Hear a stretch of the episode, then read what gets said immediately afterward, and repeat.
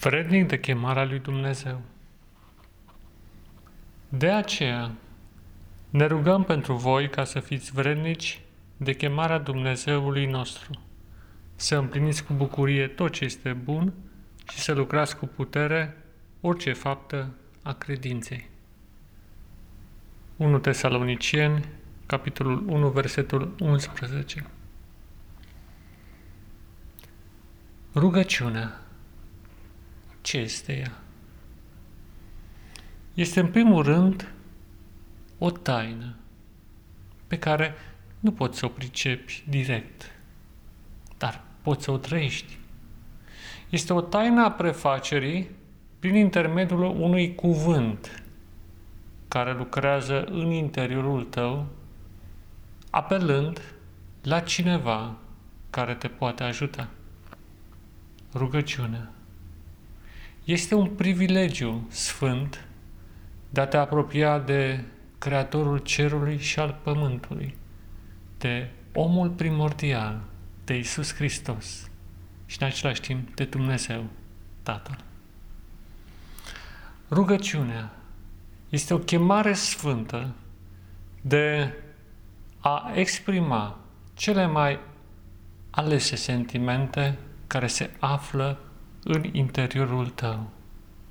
Și rugăciunea reprezintă o împlinire a fericirii lăuntrice pe care o ai de fiecare dată când intri în templul lui Dumnezeu, templul credinței.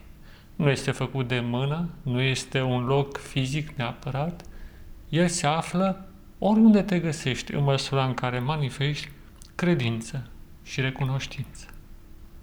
Iar rugăciunea este o lucrare cu putere, este o faptă a credinței, este o manieră de a-ți manifesta ceea ce se află în interiorul tău sub o formă care îți va aduce înălțare sufletească. A fi vrednic de chemarea lui Dumnezeu înseamnă astfel să-ți deschizi sufletul prin intermediul unei rugăciuni care transferă puterea divină în interiorul tău și de acolo ea merge mai departe, dar nu înainte de a te transforma.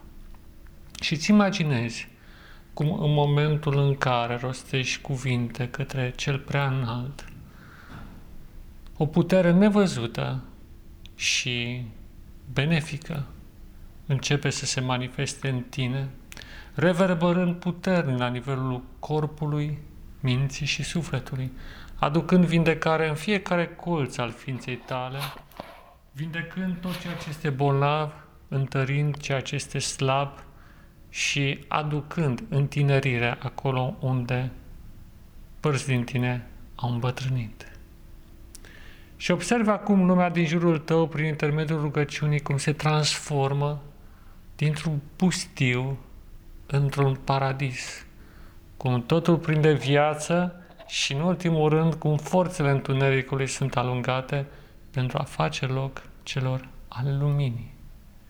Câte lucruri sunt posibile atunci când te rogi, când îți înalți sufletul către Dumnezeu și când lași să se exprime cele mai alese sentimentele, sentimentele tale, prin cuvinte care rezonează până la marginea Universului, până la scaunul său de putere și de îndurare. Și atunci când rostești în rugăciune Tatăl nostru sau orice alt cuvânt sfânt, de îndată Universul se luminează în jurul tău și lumea aceasta începe să capete culorile paradisului. Fii un mesager al lui Dumnezeu acolo unde te găsești. Fii un mesager al lui Hristos, al omului primordial, acolo unde ești. Transformă orice ocazie a vieții tale într-un prilej de bucurie care să aducă pace și întărire celor din jur. Și privind acum în jur, prin ochi transfigurați, observi obiectele lumii acesteia și ființele ce îl populează sub forma sub care ele au fost întocmite la începuturi, frumoase, bune și sfinte. Iar această sfințenie a percepției va crea premiza transformării realității, va chiar o va transforma, va crea o modificare a acestei lumi și, în ultimul rând, o modificare a propriei tale ființe după chip divin. Ține minte toate acestea și practicale, dragul meu prieten și frate, în Hristos și în umanitate. Pace ție!